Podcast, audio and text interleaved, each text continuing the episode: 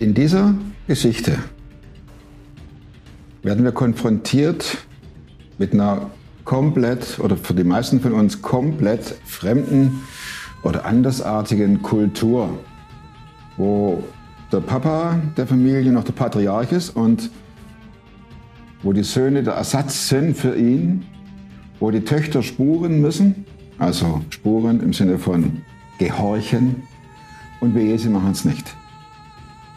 Die Geschichte, die wir jetzt hören, die führt uns in diese Kultur, bringt uns diese Kultur nahe und manchmal fällt einem echt nichts mehr ein. Wenn wir jetzt die Geschichte hören, das ist ein Zweiteiler. Eigentlich hatten wir das nicht vor, sondern wollten die Geschichte auf den Punkt bringen. Aber was heißt auf den Punkt?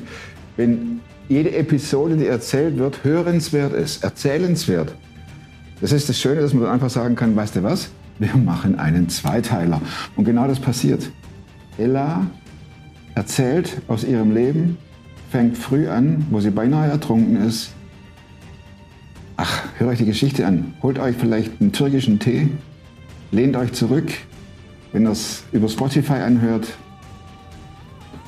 Kopfhörer auf, Augen zu und lasst euch in eine andere Welt entführen, obwohl sie mitten in Deutschland ist, stattfindet. Hannover und drumherum. Klar bin ich einer, der gescheitert ist. Ich weiß nicht mal, was da läuft und was es ist. Ich bin in der Hinsicht im Moment ein bisschen privilegiert. Der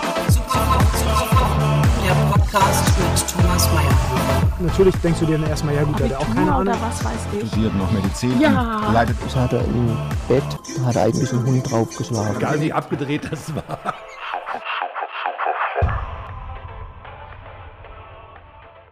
Also, bei mir hat es begonnen, da war ich fünf oder sechs Jahre. Da habe ich die erste Erfahrung mit Gott gemacht, aber ich kannte oder habe ihn noch nicht kennengelernt. Das war, ähm, ich war mit meiner Familie in, am See in Wolfsburg, am Allersee war das, glaube ich, wenn ich mich jetzt nicht irre. Und ähm, wollten da einen schönen Familientag machen. Und dann war das äh, so, dass wir ähm, dass ich mit meiner Mutter am See gesprochen, äh, also Ball gespielt habe. Und meine Mutter hat dann ähm, etwas doller geworfen und der Ball ist in die Tiefe verschwunden. und du hinterher.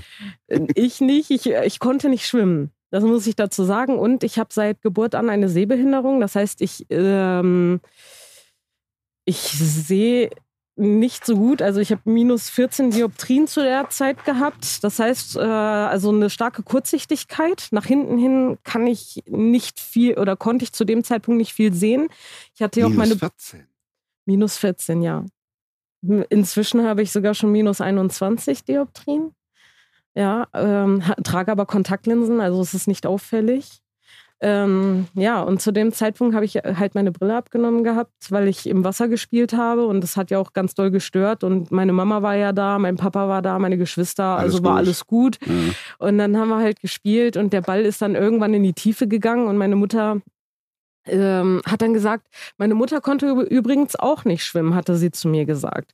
Und sie ist nicht so groß. Also wir waren äh, fast gleich groß. Sie war einen halben Kopf größer als ich zu dem Zeitpunkt. Und ich dachte, okay, gut, äh, meine Mutter ist hinter dem Ball hergegangen und ich habe sie die ganze Zeit noch gesehen und beobachtet und dachte, oh, äh, also kann das ja gar nicht so tief gewesen sein. Dann gehe ich mal hinterher, weil es dauert mir einfach zu lange und ich sehe sie noch und sie ist ja nur mit dem halben Körper unter Wasser. Und dann bin ich da hinterher. Und dann habe ich halt gemerkt, es wurde immer tiefer und es wurde immer tiefer und tiefer und ich dachte ja, das ist kein Problem, weil ich sehe ja meine Mama auch und sie kann ja auch nicht schwimmen, also kann ich da hinterher. Und ja, und irgendwann hat mich das Wasser gezogen und ich war unter Wasser, komplett bedeckt. Ich konnte nicht schwimmen. Hin und wieder bin ich nach oben, habe um Hilfe geschrien, um Hilfe, aber es passierte nichts. Es war so auswegslos. Also meine Situation um mich herum war nichts und ich dachte, das war's jetzt. Das war's. Ja. Ja. Ist Ich- vorbei. ja, jetzt ist es vorbei. Und ich habe gemerkt, ich wurde, also erstmal war ich noch richtig so, äh, ich habe alles gegeben, also bitte, bitte, hilf mir, hilf mir, ich muss ja irgendwie äh, äh, Luft schnappen. Aber es ging nicht mehr. Und irgendwann bin ich ruhig geworden und dachte, okay, es ist gleich vorbei. Und ähm, ich weiß noch, in diesem Moment habe ich nach oben geguckt und die Sonne schien, aber ich war halt unter Wasser. Und ich habe nur, ich wusste nicht, wer Gott ist, aber ich habe gesagt, bitte Gott, hilf mir. Das war der erste Moment.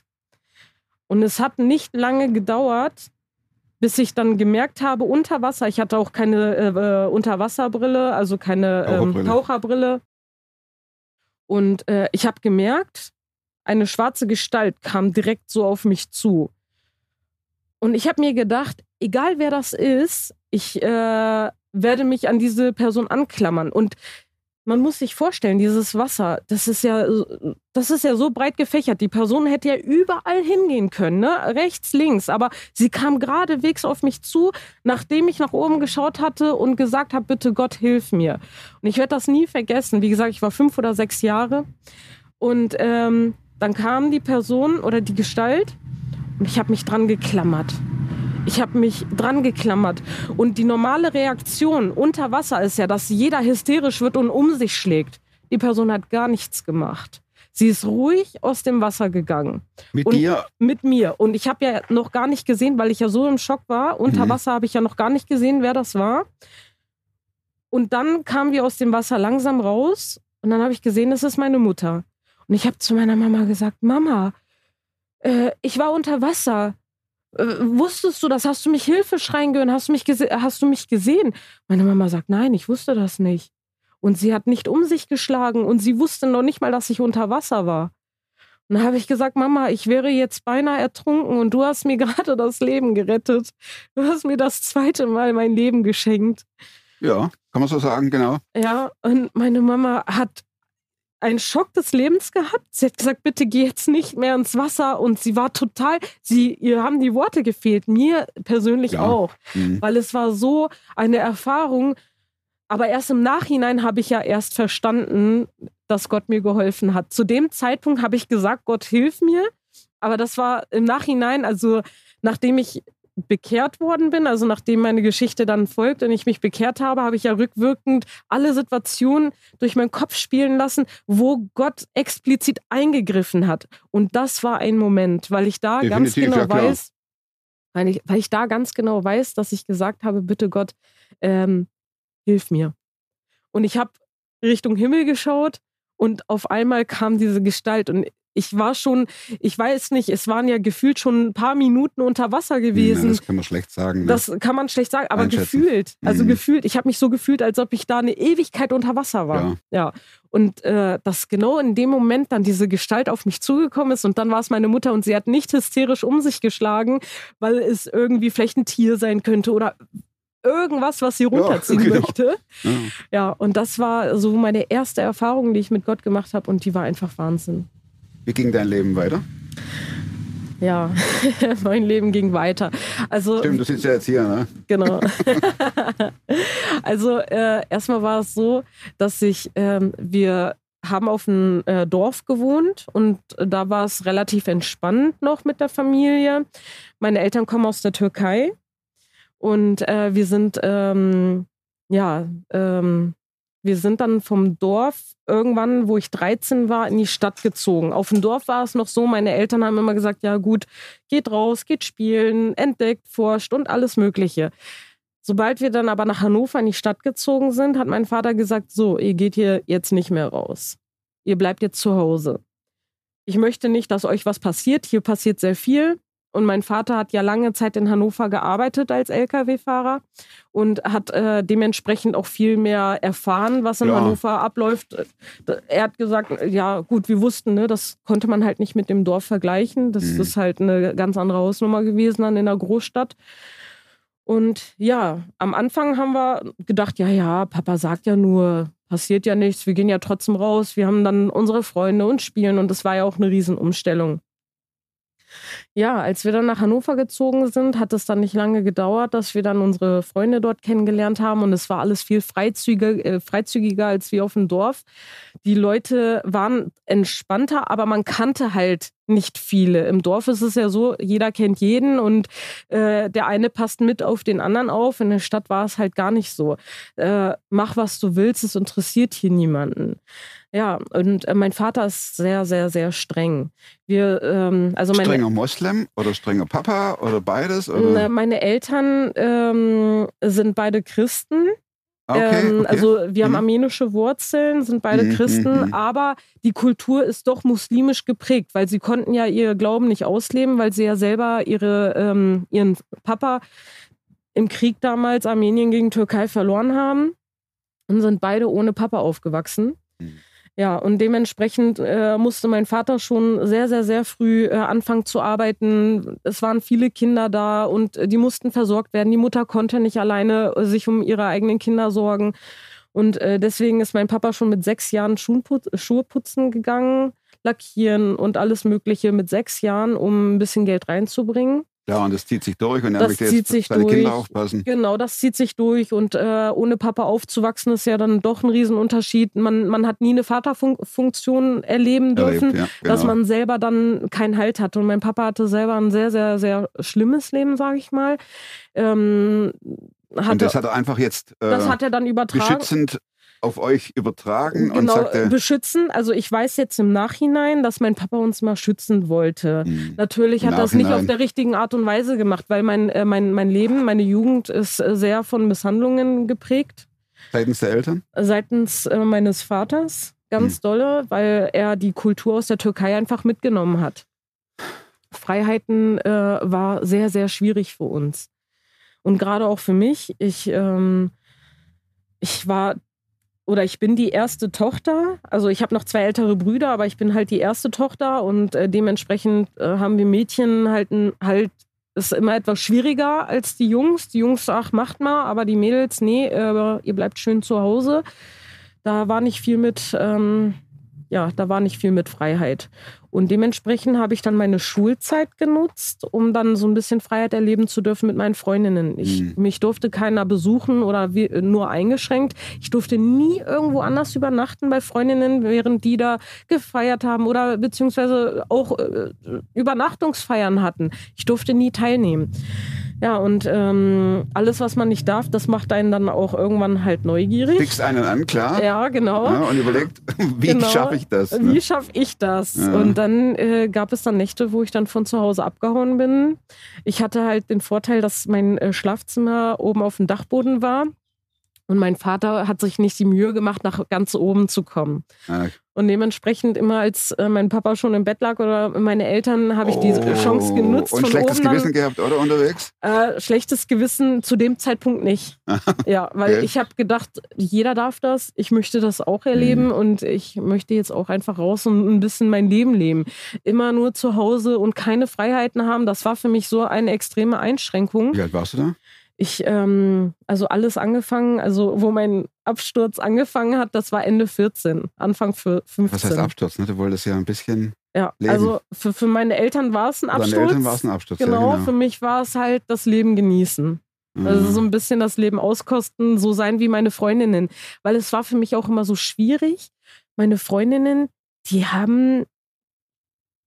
Für sie war das normal. Für mich war es nicht normal. Für mich war es normal, zu Hause zu sein und äh, für die Eltern da zu sein, für seine Geschwister da zu sein und zu gehorchen.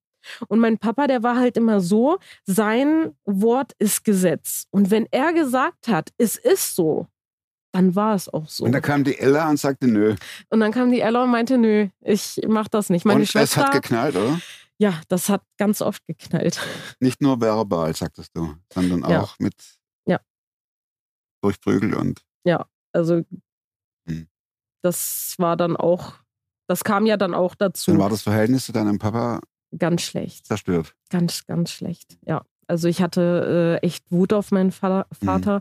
Ich habe ihn, ähm, ich wollte gar nicht mehr auf ihn hören, weil ich ihn, ich habe, ich hatte das Gefühl gehabt, er ist gegen mich. Er liebt mich nicht. Mhm. Er, ähm, ich bin das schwarze Schaf in der Familie und äh, alle haben mich gehasst. So habe ich das aufgenommen. Ich habe keine Liebe gespürt, schon damals, als ich ein Kind war. Äh, das weiß ich ganz genau. Da war ich drei oder vier Jahre. Da hat mein Papa mit meinen Brüdern gespielt und hat dann äh, zu mir, äh, dann wollte ich auch mitspielen und habe äh, gesehen, die haben gelacht und sich gefreut. Und dann bin ich zu meinem Papa hingegangen und habe gesagt, ich möchte auch mitspielen. Und dann hat er gesagt, nein, du bist ein Mädchen, geh zu deiner Mama. Und das war für mich, ist es auch heute noch, wenn ich so darüber so spreche, ist es sehr, sehr schwer für mich. Hm. Aber ähm, das war immer so seine Kultur, die ihn auch mitgeprägt hat und die er dann weitergeführt Das, hat. daran denkt aber ein dreijähriges Mädchen nicht und Nein. auch kein 14-jähriges. Ne? Da, da geht ja die Kultur an was Ja. weiß ich vorbei und Ja. du denkst, wieso? Ich bin in Deutschland geboren, ich habe alle frei erlebt und ich selber Ja. habe diese Freiheit nicht erleben dürfen, nicht gesehen. Ich weiß, dass ich weiß, dass mein Papa mich geliebt hat, aber er selber hat ich denke jetzt im Nachhinein, dass er selber nie Liebe erfahren hat, dass er das deswegen auch nicht weitergehen konnte. Meine Mutter hingegen Das denkt aber eine ist 14-Jährige anders. nicht, gell? Nein, nein, Na? nein. Wie hat sich das ausgewirkt bei dir? Bist du geflohen? Ich bin geflohen, irgendwann bin ich auch von zu Hause abgehauen. Also nicht, nicht nur eine Nacht, sondern Ganz. ganz. Ja, also ähm, am Anfang war es halt die Nächte, wo es halt nicht so aufgefallen ist, Hm. Wo viele dann gesagt haben, okay, äh, oder wo meine Eltern das halt nicht mitgekriegt haben, wo ich ja am nächsten Tag wieder da war und es kam halt nicht raus. Nur dann wurde es halt immer äh, dramatischer, weil ähm, ich, wie gesagt, äh, ich wurde ja regelrecht eingesperrt, dass ich irgendwann einen Freund kennengelernt habe, Oh, ganz schlecht. der gesagt hat, äh, es war nicht mein Freund, es war ein Freund, den ich kennengelernt habe. Hm. Und äh, der hat gesagt, du pass auf, wenn, äh, wenn es dir gar nicht mehr passt, dann kannst du bei mir unterkommen. Ich habe eine eigene Bar, die ich eröffnen möchte, die noch nicht offen ist. Du kannst gerne bei mir leben. Und äh, dann habe ich die ganze Zeit hin und her überlegt und ich war schon relativ naiv, muss ich sagen, zu, äh, als ich 14 war. Ich, ich äh, kannte ja so das Außenleben nicht. Ich wusste nicht, dass es auch Leute gibt, die äh, einen auch vielleicht so Negatives von einem abverlangen. Und- Woher willst du denn wissen, ne? Ja, genau. Ja. Und das ähm, und ich war total naiv und habe dann gesagt, so, das ist jetzt meine Chance. Mein Papa, der, äh, der, der will mich nicht, er hasst mich, ich werde jetzt gehen. Und dann habe ich die Schulzeit genutzt, weil zu, zur Schule durfte ich ja gehen. Aber sonst nirgendwo anders. Wenn ich zu Hause war, war ich zu Hause. Dann durfte ich nicht mehr raus. Aber wenn ich in der Schule war, dann ähm, konnte auch keiner einschreiten. Und dann ähm, bin ich mit dem Freund dann mitgefahren und habe, äh, also ich bin quasi abgehauen und war dann eine Woche in seiner Bar untergekommen. Er hatte oben einen Raum, wo ein Schlafplatz ist und das war dann halt eine Woche dann Dein ich Platz. sag, äh, genau, ich sag jetzt eine Woche, weil ähm, mein Vater hat natürlich die Polizei angeschalten und die haben dann nach mir gesucht und die ähm, hätten mich nicht gefunden. Aber mein Vater war ja der größte, äh, wie nennt man das? Äh, der grö- Detektiv? Detektiv, genau Mhm. dass mein Vater dann ähm, tatsächlich äh, alles gegeben hat. Er hat Tag und Nacht gesucht. Er hat meine besten Freundinnen ausgefragt. Er hat alle mit auch bedroht. Wenn sie nicht sagen, wo, sie, wo ich bin, dann wird er alle ins Gef Hintergitter bringen. Und äh, die Kann man das Leute. echt bildlich vorstellen. Da. und sie hatten auch alle Angst gehabt. Die haben gesagt, wir, ich habe auch niemandem Bescheid gesagt. Keiner wusste, wo ich bin, weil ich wusste, jeder wird irgendwann einknicken bei meinem Vater. Oh. Mein Vater war, war und ist ein äh, Redenskünstler durch und durch. Ja, und ähm, sie haben mich halt gesucht und nach vier, fünf Tagen, also knapp eine Woche, hat mein Vater mich gefunden, samt der Polizei. Die haben mich gefunden und Ich ich, kann mir das hatte, bildlich vorstellen. ich hatte Todesangst. ja, Ich hatte Todesangst, dass ich. das so mein letzter Atemzug war war. die berechtigt?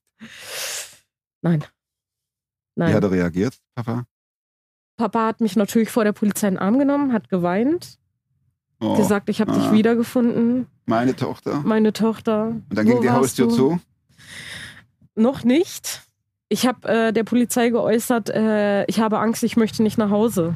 Mein Vater hat aber währenddessen, hat mein Vater gesagt, sag, dass der Freund dich angefasst hat, damit er hinter Gitter kommt. Oh, Ich habe aber gesagt, nein, er hat mir nichts getan. Er hat mir ja tatsächlich nichts getan. Er hat sich diese Woche, wo ich da war, hat er sich mir nicht genährt. Ich muss dazu sagen, dass er auch ein Drogenproblem hatte und selber mit seiner Welt gar nicht klarkam. Und ähm, mein Vater wollte einfach oder hat gedacht, dass er äh, mir Schaden an, äh, zugefügt hat und wollte ihn hinter Gitter sehen. Und das Problem war, er war ja sowieso schon von der Polizei gesucht. Das wusste ich aber im Vorfeld gar nicht. Da habe ich gesagt, nein, das werde ich nicht tun. Und das war dann natürlich wieder für meinen Vater ein Dorn im Auge, aber er konnte zu dem Zeitpunkt nichts machen. Weil die Polizei daneben stand. Weil die Polizei daneben stand. Und ich habe dann der Polizei geäußert, ich möchte nicht nach Hause, ich habe Angst. Ich habe Angst vor meinem Vater. Dann hat die Polizei natürlich ähm, beim Jugendamt angerufen, um eine Unterkunft für mich äh, zu suchen. Und dann kam ich äh, in eine Clearingstelle in Hannover. Das heißt? Das ist äh, so eine anonyme Stelle, wo äh, So Frauen und Kinder, äh, beziehungsweise genau, ich glaube nur Kinder, also Frauenhaus genau war das nicht. Das war Mhm. erstmal so eine Zwischenstation, wo man war, bis man äh, dann äh, eine Unterkunft für Frauen gefunden hätte. Und dann war ich halt in dieser Stelle quasi eine Woche und mein Bruder ist dann immer gekommen. Der hatte immer Mitleid mit mir und Erbarmen und hat mir immer Geld gebracht, äh, Geld und Essen gebracht. Und das fand ich immer ganz toll von meinem Bruder. Aber er konnte mich natürlich nicht in Schutz nehmen, weil Papa ist der Höchste und äh, Papa er ist der kann Patriarch, klar. Genau, und Mhm. äh, wir können nichts machen, weil sonst sind wir genauso dran. Ja, und da, äh, genau. Und dann, ähm, ja, dann äh, hat mein Papa natürlich wieder tolle Redenskünste gehabt. Und die äh, Frau vom Jugendamt hat gesagt, ähm, die Ella, die muss nach Hause.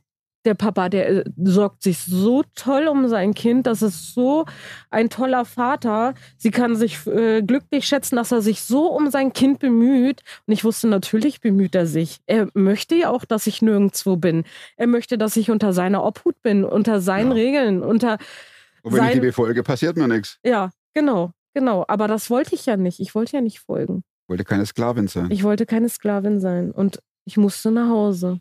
Die Dame hat mir nicht geglaubt, äh, dass ich unter starken Misshandlungen äh, gelitten habe. Ich würde alles simulieren. Ja. Und dann kam ich nach Hause. Die ersten zwei Tage waren ja auch in Ordnung.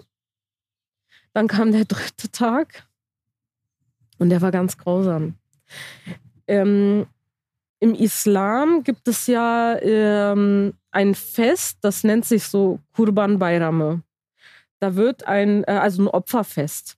Da wird ein Tier geschlachtet, wenn etwas passiert ist und wenn, äh, wenn was Gutes daraus resultiert, dann wird äh, quasi ein Lamm geschlachtet oder beziehungsweise ein, Tier. Dankopfer, Oder? Genau, ein Dankopfer Ah, und okay. wird an normalerweise an Arme verteilt oder an die Nachbarn und äh, dann wird das äh, halt verteilt. Und weil man dankbar ist, dass eine gute Wendung quasi passiert ist. Warum wird mir es jetzt schlecht? Ja. Mein Vater hat dann von dem Tier das Blut gehabt und wollte es mir auf die Stirn geben. Und alles hat sich geweigert in mir. Ich wollte das nicht. Ich habe gesagt, nein, ich möchte das nicht. Ich möchte das nicht. Geh damit weg. Ich möchte kein Blut an meinen Körper haben. Und ich habe ja gar nicht, vom Glauben hatte ich in dem Moment noch gar keine Ahnung, dass, dass wir gar kein Blut brauchen, dass wir äh, Hm, ein einziges äh, sündloses Opfer haben. Hm, Das war mir Jesus, noch nicht genau. klar. Dein Papa Und- hat das Blut in der Hand. Mein Papa hat das Blut in der Hand und wollte es mir auf die Stirn geben, wollte da ein Kreuz drauf machen, warum auch immer. Und ich habe gesagt, nein. Und ich habe mich so dagegen geweigert. Ich habe mich gewehrt. Ich habe alles Mögliche gemacht. Und mein Vater hat gesagt, so, das heißt, du willst nicht umkehren von, deinen, von deiner Tat. Du willst das immer wieder machen. Und dann ging es richtig los. Ah. Und hat die Tür abgeschla äh, abgeschlossen, weil meine kleine Schwester, die wollte mir helfen.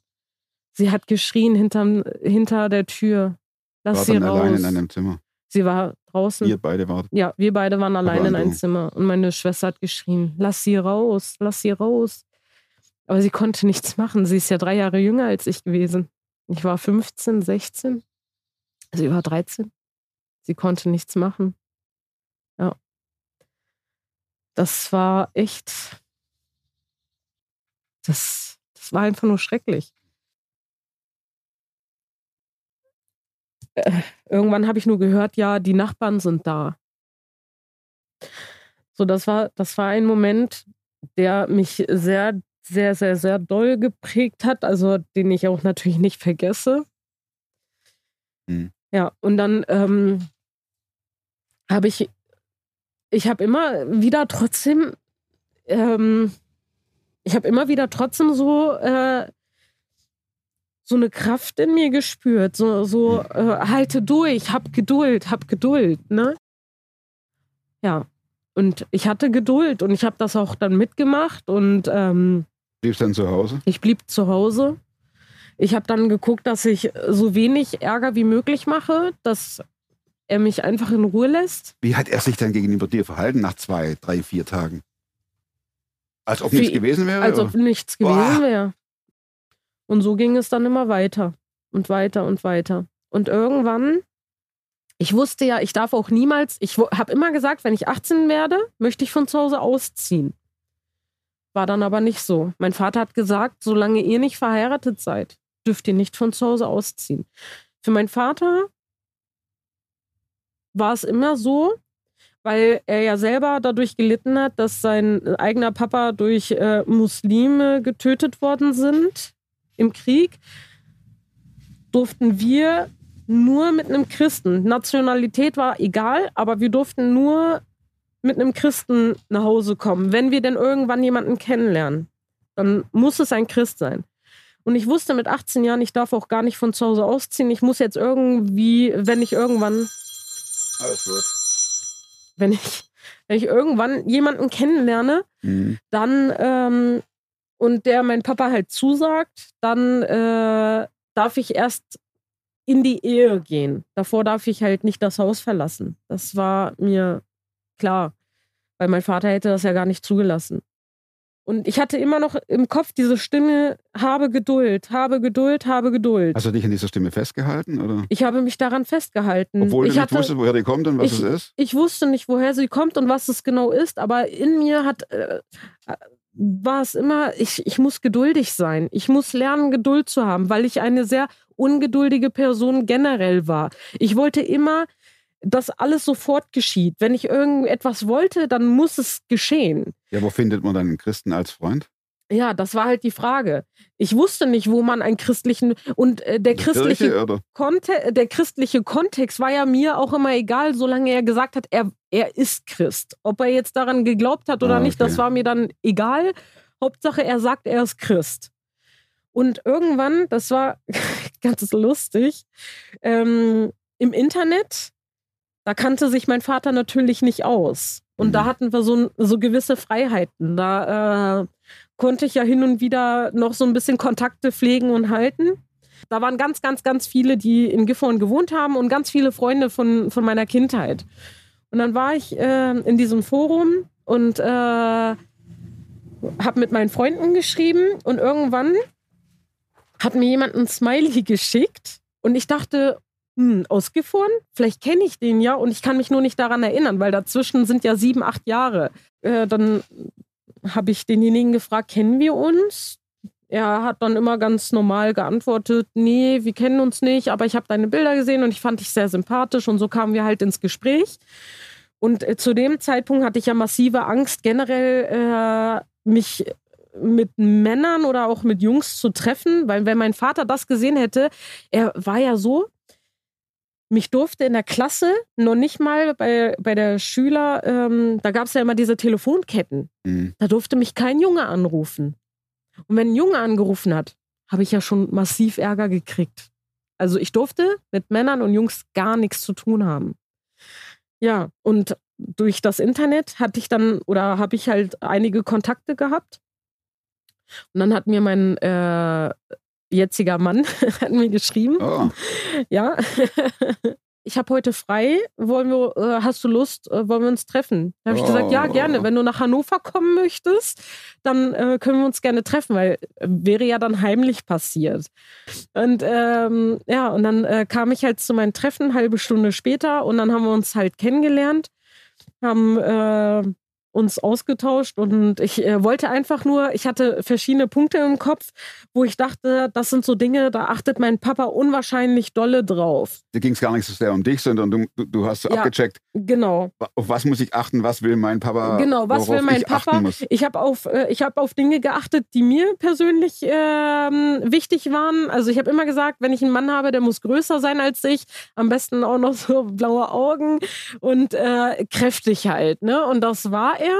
Und äh, der Rest war halt, dass er halt mitten im Leben steht und dass er Christ ist. Vor allen Dingen, dass er Christ ist. Muss ja, sonst klappt es ja nie. Ne? Genau, und meine Eltern haben immer drauf, oder mein Vater hat ganz besonders darauf äh, bestanden, dass die Eltern noch zusammen sind. Also, dass das kein Scheidungskind ist. Warum auch immer, hat mein Vater immer gesagt, ja, äh, dass die Eltern zusammen sind. Das möchte er so. Wahrscheinlich, weil er selber nie mit einem Papa aufgewachsen ist, wollte er immer einen, jemanden haben, der eine, äh, der eine intakte Familie hat. Denke ich mir jetzt im Nachhinein. Und ähm, ja, und äh, als wir uns ausgetauscht haben, war halt alles, sag ich mal, gegeben. Wie geht's deinen Eltern? Sind noch so, so ja, irgendwann, irgendwann, da, da musste ich noch nicht mal fragen. Das kam dann halt mit der Zeit. Wir haben uns halt unterhalten und er war halt ein sehr ruhiger. Er war, er ist nicht jemand, der sehr, sehr viel redet oder so. Er ist ganz ruhig und äh, hört gerne zu. Und das ist halt für meinen Vater halt so, super. Einer, der nicht viel redet, der einfach nur da ist und seine Geschichten sich anhört. Aber einer, der selber nicht viel, sag ich mal, von sich gibt. Ja, und das war halt alles gegeben und dann ist er nach Hause gefahren und dann habe ich äh, das dem Zufall überlassen und habe dann gedacht, ja, wenn, ähm, wenn er sich meldet, dann würde ich mich nochmal treffen und wenn nicht, dann hat sich das für mich. Und wie es dann so gekommen ist, hat er sich dann nochmal gemeldet. Hat gesagt, das hat mir so gut ge gefallen, ich würde äh, dich gerne kennenlernen. Habe ich mich natürlich gefreut und dann haben wir uns öfter getroffen, bis wir dann irgendwann äh, zusammenkamen. Aber meine Eltern wussten halt noch nichts davon. Und ich wusste, wenn ich es heimlich führe, dann hat es keine Chance. Dann hat es, äh, wenn mein Vater das rauskriegt, Ja, dann äh, wird alles zerbrechen. du musst es ihn gleich mit Ich reinnehmen muss in die es, Geschichte. Ja. Genau, genau. Ich muss es, ähm, ich muss es sagen, Wie hat er um- reagiert? ihn weiter kennenzulernen. Natürlich habe ich mit ihm nicht gesprochen. Ich Ah. war 18 und ich hatte mega Angst. Und ich habe es meiner Mutter erzählt und meine Mutter hat es ihn dann irgendwann weitergetragen. Dann war es sehr komisch. Also irgendwie, als ob alles so, wie im Film. ja, als ob dann irgendwie alles Einfach hochziehen und fertig. Wie, wie Genau, mit als Robert ob De Niro. alles so dann gepasst, gepasst hat. Dann hat meine Mutter, ähm, ja, dann hat mein Vater gesagt, äh, er soll, also wenn er dich will, soll er mit seinen Eltern kommen. Aber mein Mann ist Deutscher und der kennt sowas nicht. Wir kennen uns gerade mal einen Monat. Ein Monat. Und er hat Nein. gesagt, wenn er dich wirklich möchte, dann muss er mit seinen Eltern kommen. Und wenn nicht, dann darfst du ihn nie wiedersehen. Teil 1 der Geschichte. Hinterlasst der Ella dicke, fette Daumen. Und dankt ihr auch so auf diese Weise, dass sie den Mut hat, darüber zu sprechen. Nächste Woche Teil 2 der Geschichte. Und da geht es auch wieder um den Vater, aber da kommt eine große Veränderung. Schon jetzt Vorfreude auf Teil 2 mit der Geschichte und von der Geschichte, die Ella uns erzählen wird. Bis dahin, Daumen nicht vergessen, dicke Fette und falls noch nicht, werdet super fromm. Macht's gut und tschüss.